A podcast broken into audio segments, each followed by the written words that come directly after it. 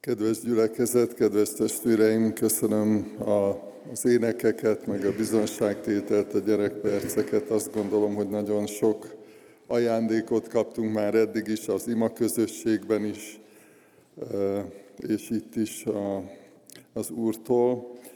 És tényleg nem beszéltünk össze Évával, én erre készültem a kegyelemről szóló tanítással. Kérem, hogy fennállva hallgassuk meg Isten igéjét. Pálapostolnak az Efézusiakhoz írt leveléből a második fejezet első tíz versét fogom olvasni. Így hangzik Isten igéje. Titeket is életre keltett, akik halottak voltatok védkeitek és bűneitek miatt amelyekben egykor éltetek e világ életmódja szerint, igazodva levegő birodalmának fejedelméhez, ahhoz a lélekhez, amely most az engedetlenség fiaiban működik. Egykor mi is minnyáján közöttük éltünk, testünk kívánságaival követtük a test és az érzékek hajlamait, és a harag fiai voltunk emberi természetünk szerint, épp úgy, mint a többiek. De Isten gazdag lévén irgalomban az ő nagy szeretetért, amelyel minket szeretett, minket is, akik halottak voltunk a védkek miatt, életre keltett a Krisztussal együtt. Kegyelemből van üdvösségetek, és vele együtt feltámasztott és a mennyeiek világába ültetett Krisztus Jézusért, hogy megmutassa az eljövendő korszakokban kegyelmének mérhetetlen gazdagságát irántunk való jóságából Krisztus Jézusban. Hiszen kegyelemből van üdvösségetek a hitáltal, és ez nem tőletek van, Isten ajándéka ez. Nem cselekedetekért, hogy senki se dicsekedjék, mert az ő alkotása vagyunk, akiket Krisztus Jézusban jó cselekedetekre teremtett, amelyeket előre elkészített Isten, hogy azok szerint éljünk.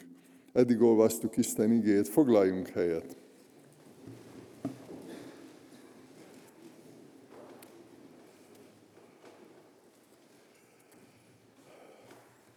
Kedves gyülekezet, kedves testvéreim, kedves vendégeink, vagy most a, az internetes közvetítés miatt azt is hozzá szoktuk tenni, kedves nézőink vagy hallgatóink, de hisszük, hogy akik figyelemmel kísérik ezt az Isten tiszteletet, ők is Isten üzenetét szeretnék hallani. Azt gondolom, hogy nem vagyok egyedül azzal a tapasztalatommal, hogy ismert bibliaverseket, ismert gondolatokat újra olvasok, újra olvasunk a Szentírásból, újra gondolunk, és ugyanaz az öröm tölti be a szívünket, ugyan olyan élvezettel, jókedvel olvassuk az örömüzenetet, az evangéliumot, és az a meglepő azon túl, hogy az örömünket is felhozza, újra megerősíti bennünk, hogy sokszor olyan tanulságokat is előhoz, amit lehet, hogy már elfelejtettünk, lehet, hogy régen gondoltunk rá, aktualizálja, időszerűsíti azokat a, az üzeneteket, amelyek benne vannak a Bibliában. És hát nem, nem véletlenül szoktuk magunkat is, meg egymást is biztatni arra, hogy olvassuk, tanulmányozzuk Isten igét, hiszen szükségünk van erre a, az elederre, erre a táplálékra, a, ahhoz, hogy éljünk, hogy növekedjünk, hogy fejlődjünk Isten megismerésében. Isten kegyelme azt jelenti, hogy nem a mi érdemeink szerint bánik velünk, hanem az ő jósága szerint. Nagyon röviden, nagyon tömören így lehetne megfogalmazni. Ő alkotott minket, ahogy olvassuk a teremtés történetben, jól sikerült a teremtett világ, és nyilván az ember is, jól sikerült benne, a bukásunk miatt viszont érdemtelenné váltunk, alkalmatlanná váltunk az Istennel való kapcsolatra, de Isten jóságából fakadt az, hogy megkegyelmezett nekünk. Végső soron halált érdemel az ember, az Isten igéje szerint, a bűne miatt, a lázadása, a hitetlenség miatt. Ugye itt meg is fogalmazta Pálapostól, hogy halottak voltunk a védkeink miatt. Ez egy nagyon izgalmas gondolat, hogy, hogy egyébként élünk, dobog a szívünk mégis a hitetlenség miatt, az istentelenség miatt, hogyha a bűn rabjai vagyunk, akkor úgy lát minket a Teremtő, mint akik nem élünk, tehát a halálban vagyunk. A bűn zsoldja a halál, az Isten kegyelmi ajándéka, az örök élet Krisztus Jézusban, ami Urunkban. A kegyelem, Isten kegyelme Jézus Krisztus személyében, Jézus Krisztus küldetésében, az ő áldozatában, kereszt halálában és feltámadásában jelenik meg, abban teljesedik ki, és ezért, ugye ma reggel is ezzel kezdtük az Isten tiszteletet, hogy örülünk Jézus Krisztus feltámadásának, az is a kegyelmének a jele, hogy nem maradt a sírban, legyőzte a halált, és legyőzte a bűnt az Úr Jézus Krisztus. A következő, amire szeretnék emlékeztetni mindenkit, hogy miből fakad ez a jóság, miből fakad ez a jó indulat, miből fakad Isten kegyelme. Mi lehet Isten szívének a vágya, mi az, ami igazán fontos neki. Néhány igét szeretnék ezzel kapcsolatban felolvasni, az egyik Ezékiel könyvéből való, azt olvassuk, hogy nem kívánom én a bűnös ember halálát, így szól az én Uram az Úr, hanem azt, hogy megtérjen útjáról és éljen. A másik ige pedig Mikeás könyvéből való, Kicsoda olyan Isten, mint te, aki megbocsátja a bűnt, és elengedi népe maradékának büntetését. Nem tartja meg haragját örökké, mert abban telik kedve, hogy kegyelmet ad. Nagyon bátorító és tanulságos, hogy Isten érzéseiről, Isten vágyairól, Isten értékeiről vagy értékrendjéről sok szó esik a Bibliában. És ezek azért is nagyon tanulságos igék, mert hogy egyébként az Ószövetség igéi. És néha van egy ilyen félreértés, vagy tévedés, a Bibliát olvasó, vagy a Bibliát tanulmányozó emberekben, hogy van az Ószövetségnek az Istene, meg az Új Szövetségnek az Istene. Tehát néha mesterségesen, vagy meggondolatlanul ketté választjuk, vagy nem vesszük észre az összefüggéseket, hiszen Isten igéje, a teljes írás Istentől ihletett, ezt olvassuk az igében. Tehát ez a tapasztalata az ószövetségi embernek is, hogy irgalmas és kegyelmes az Úr, türelme hosszú, szeretete nagy. Ezt tapasztalták már Dávid és az ő kortársai, meg korábban is, meg később is azok, akik Istent ismerték, Istenre figyeltek.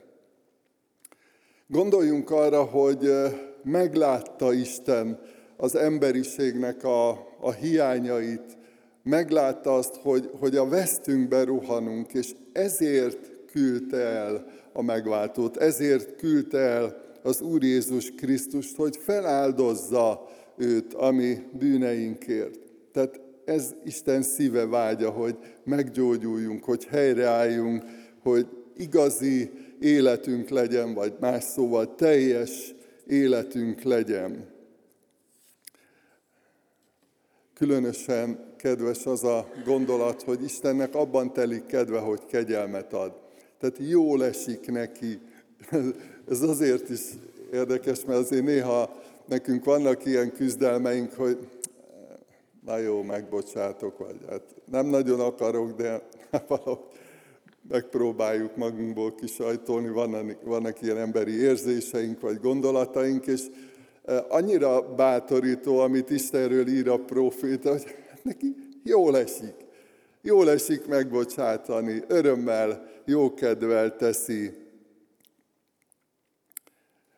Egy kulcskérdés a kegyelemmel kapcsolatban, hogy elfogadjuk-e, és hát nyilván reflexből azt gondolom, hogy mindannyian azt mondanánk, hogy persze, hát egy értelmes ember elfogadja a kegyelmet, elfogadja Isten segítő, támogató kezét. Mégis az a tapasztalat, hogy, hogy ebben is vannak kísértéseink az elfogadásban. Egyrészt az, hogy, hogy hát én annyira rossz vagyok, hogy velem Isten se nagyon tud már mit kezdeni.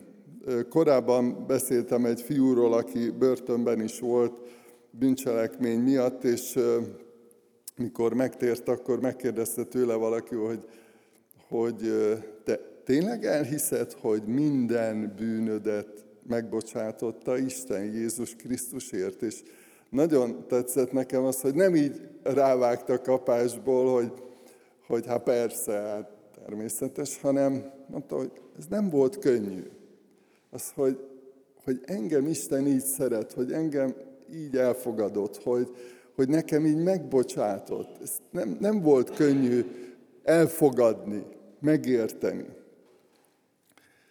És Gondoljunk arra a történetre, amikor az Úr Jézushoz oda visznek egy házasságtörőt, és miután kiderült, hogy senki nem ítéli előtt, ugye ott hangzik el az a híres mondat, hogy aki nem védkezett közületek, az vesse rá az első követ.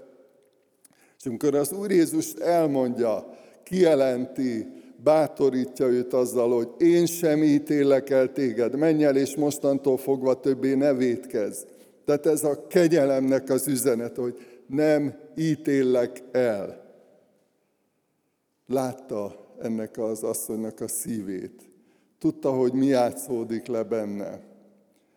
Néha szavak nélkül is meg tudjuk fogalmazni a bűnbánatunkat, azt, hogy sajnáljuk, hogy bánt az, hogy, hogy rosszat tettünk, hogy Istennel szemben vagy egymással szemben gonoszok voltunk.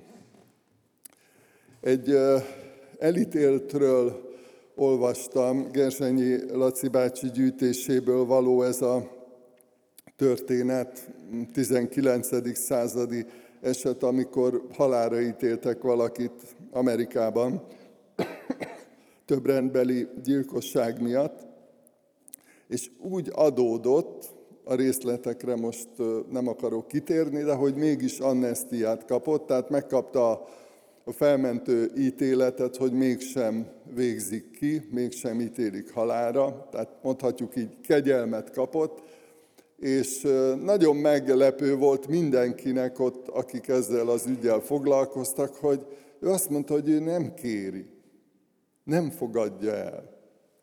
És hát bíróság, meg mindenféle szervezet próbált közben járni, hogy most akkor ilyenkor mit lehet tenni, de nagyon határozottan visszautasította ezt, és nem fogadta el. Sajnos ki is végezték. Olyan emberek vagyunk, akik elfogadtuk a kegyelmet. A tanítványi közösség, a Krisztus tanítványainak a gyülekezete olyan emberekből áll, akik kegyelmet kaptunk. És gondoljunk arra, hogy ez hogy köt össze, hogy kapcsol össze minket. Mindannyian védkeztünk, azt írja Isten igéje, és mindannyian hiával vagyunk az Istennek, az Isten dicsőségének. És éppen ezért ez közösségformáló tudat, és meggyőződés, hogy kegyelemre szoruló bűnös ember vagyok. Pálapostól azt vallotta egy levelében, azt írta, hogy a, a legméltatlanabb vagyok az egész világon. Én vagyok az első a bűnösök között. Pedig hát akkor már mondhatjuk mai fogalmakkal, hogy egy sikeres evangélista, apostol, gyülekezet plántáló, sok, meg tanító, ugye a leveleket neki köszönhetjük, és azt mondja, hogy a legméltatlanabb vagyok. És azt gondolom, hogy ez az, ami nagyon szoros kapcsolatot építhet, lebontja az embereket elválasztó falakat, ez a hit Jézus Krisztus szenvedése, halála miatt, hogy mindannyian kegyelemre szoruló emberek vagyunk. Egy figyelmeztetést is szeretnék tenni néhány ige segítségével, hogy mindig is tanulságos egyébként, hogy már a bibliai korban, tehát az új szövetségi korban, ahogy elindult az evangéliumnak a terjedése, már akkor megjelent ez a kísértés a korabeli keresztények között, illetve a közösségekben, gyülekezetekben, sőt a tanítás szintjén is volt ilyen elhajlás, és ezért például a zsidókhoz írt levél írója így fogalmaz. Mit gondoltok, mennyivel súlyosabb büntetésre lesz méltó az, aki Isten fiát lábbal tapodja, a szövetség vérét, amelyel megszenteltetett, közönségesnek tartja a kegyelem lelkét, megcsúfolja.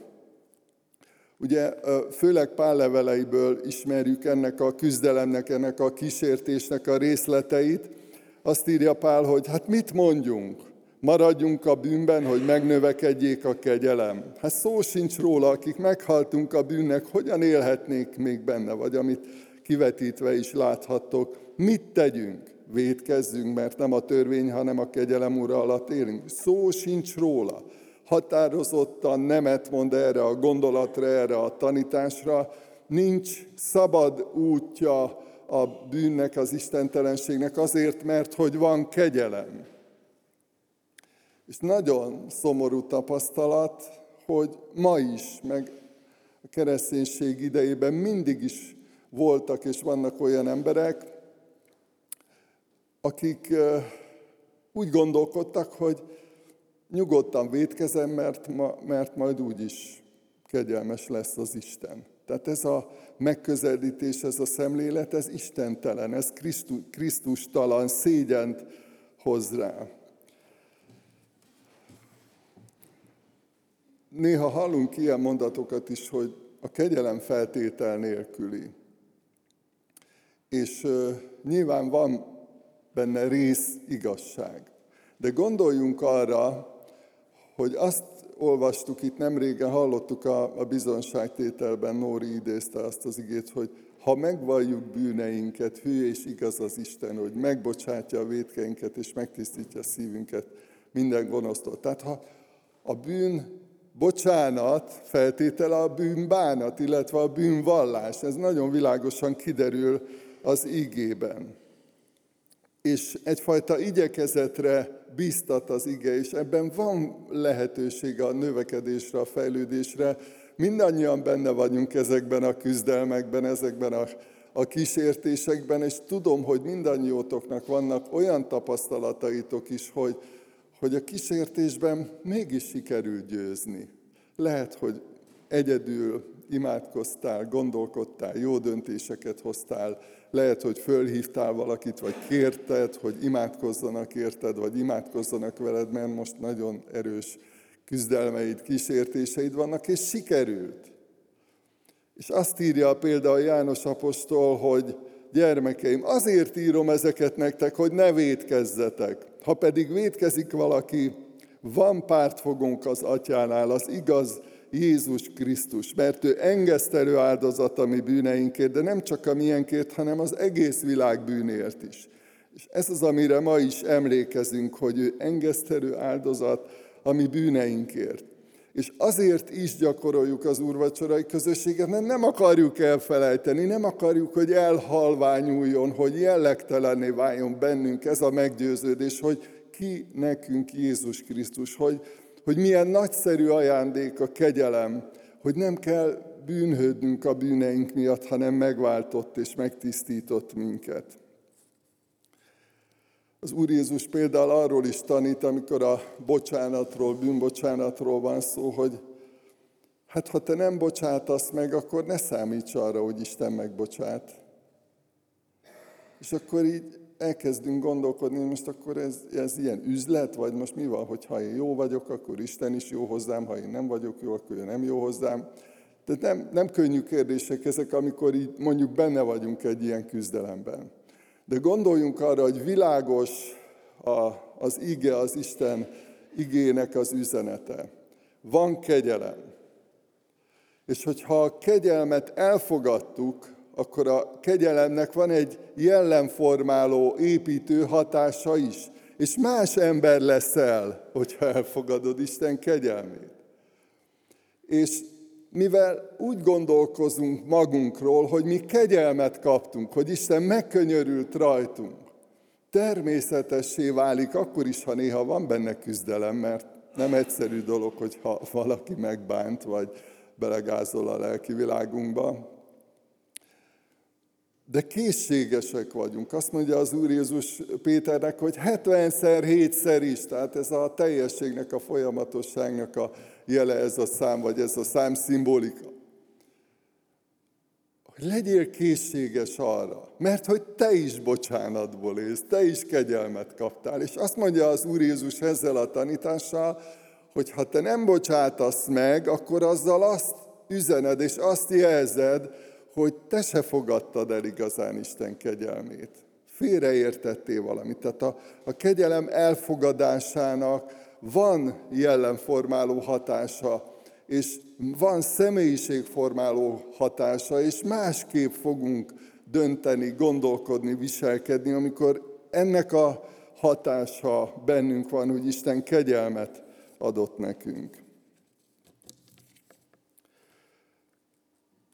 A kegyelem folyamatos örömet jelent nekünk. Azt írja Pál a filippieknek, örüljetek az Úrban mindenkor, ismét mondom, örüljetek.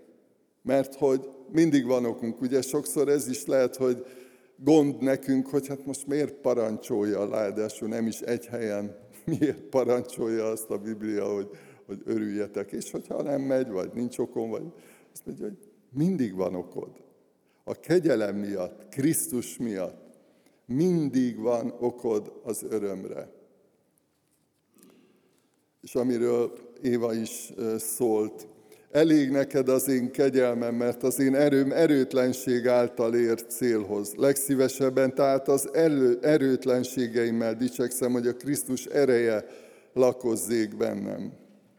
Nagyon bátorító üzenet, hogy, hogy amikor kegyelmet kapunk, amikor ennek az örömében élünk, hogy Isten megszabadított, megváltott minket, hogy új élettel ajándékozott meg, hogy nem kell félnünk a haláltól, nem kell félnünk a jövőtől, nem kell félnünk a várható nyomorúságoktól sem, mert megígérte, hogy, hogy velünk van. Akkor azt mondja, hogy még ha gyengének is érzed magad, akkor is erős vagy.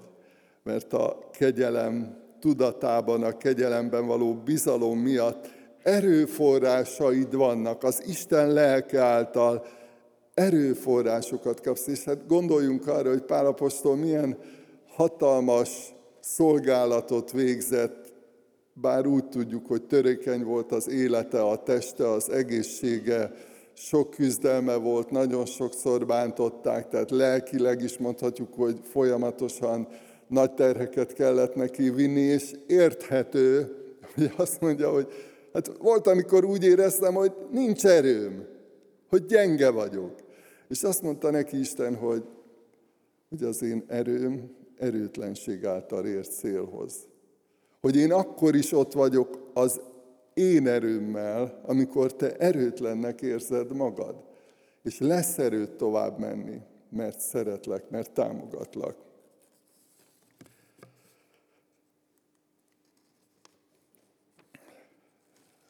A kegyelem ajándéka.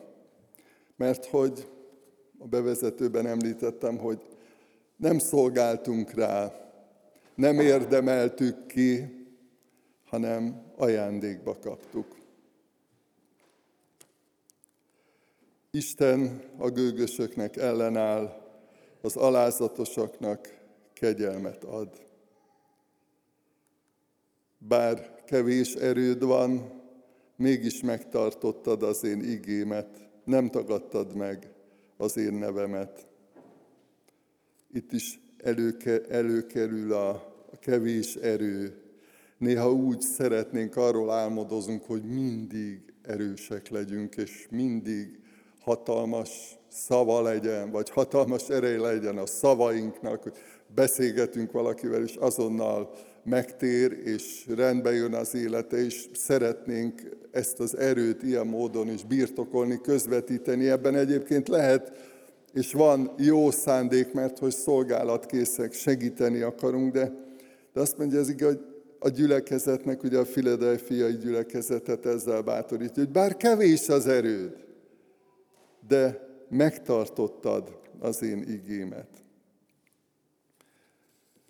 Ez az ajándék alázatra, szerénységre tanít minket. Amellett, hogy örömet okoz, igazi erőforrást jelent, alázatra tanít. Mert a, kaptuk, tehát ajándékba kaptuk a kegyelmet. Tudnunk kell, hogy, hogy Isten a mindenható, ő az örökkévaló, mi pedig olyanok vagyunk, akik elfogadtuk, és emiatt így örökbe fogadott minket. Adjunk hálát a kegyelemért, amikor az úrvacsorai közösségre készülünk, akkor gondoljunk arra, amit Pálapostól ír, hogy minnyáján vizsgáljuk meg magunkat, és úgy együnk a kenyérből, és úgy ígyunk a pohárból. Szükség van egy ilyen Isten igé általi önvizsgálatra, mérlegelésre, hogy akik megtértünk, újjászülettünk, az Úr Jézus tanítványai vagyunk, hogy így ezzel a felkészült, megtisztult, rendezett szívvel tudjunk az úrvacsorai közösségbe járulni. Most ezért imádkozzunk. Drága Istenünk, annyira hálásak vagyunk a kegyelemért, bár tényleg nem tudjuk felfogni a Te végtelen jóságodat, akkor sem, hogyha így szinte minden nap érezzük, tapasztaljuk, jelen vagy a hétköznapjainkban, a küzdelmeinkben, a kísértéseinkben, a sikereinkben, minden pillanatunkban ott vagy, és hálát adunk azért, hogy ez a kegyelem igazi örömet ad nekünk, és köszönjük, hogy olyan erőforrás a veled való közösség, amiben van erőnk tovább menni, akkor is, ha úgy érezzük, hogy nincs, vagy hogyha úgy érezzük, hogy kevés az erőnk, kevés az erőnk az élethez, a munkához, a szeretethez, a megbocsátáshoz, a szolgálathoz, de köszönjük neked, drága Istenünk, hogy a te kegyelmed, a te jó indulatod felhatalmaz minket és megerősít minket erre a küldetésre, erre a szolgálatra. Köszönjük neked, hogy összegyűjtesz minket, és hálát adunk azért, hogy amikor bűnös emberként, kegyelemre szoruló emberként együtt vagyunk, akkor mindannyian felnézünk rá, dicsérünk téged, magasztalunk téged, és egymásra is úgy tekinthetünk, hogy testvérek vagyunk, hiszen mindannyian tőled várjuk a szabadítást, tőled várjuk a kegyelemnek az erejét, az örömét, és köszönjük neked, hogy így teszel hitelessé minket, szeretnénk így kapcsolódni, kötődni egymáshoz, hogy ezzel is téged dicsérjünk. Kérünk, hogy maradj közöttünk az urvacsorai közösségben, azzal a meggyőződéssel, azzal az örömmel, hogy velünk vagy és megtartasz. Amen.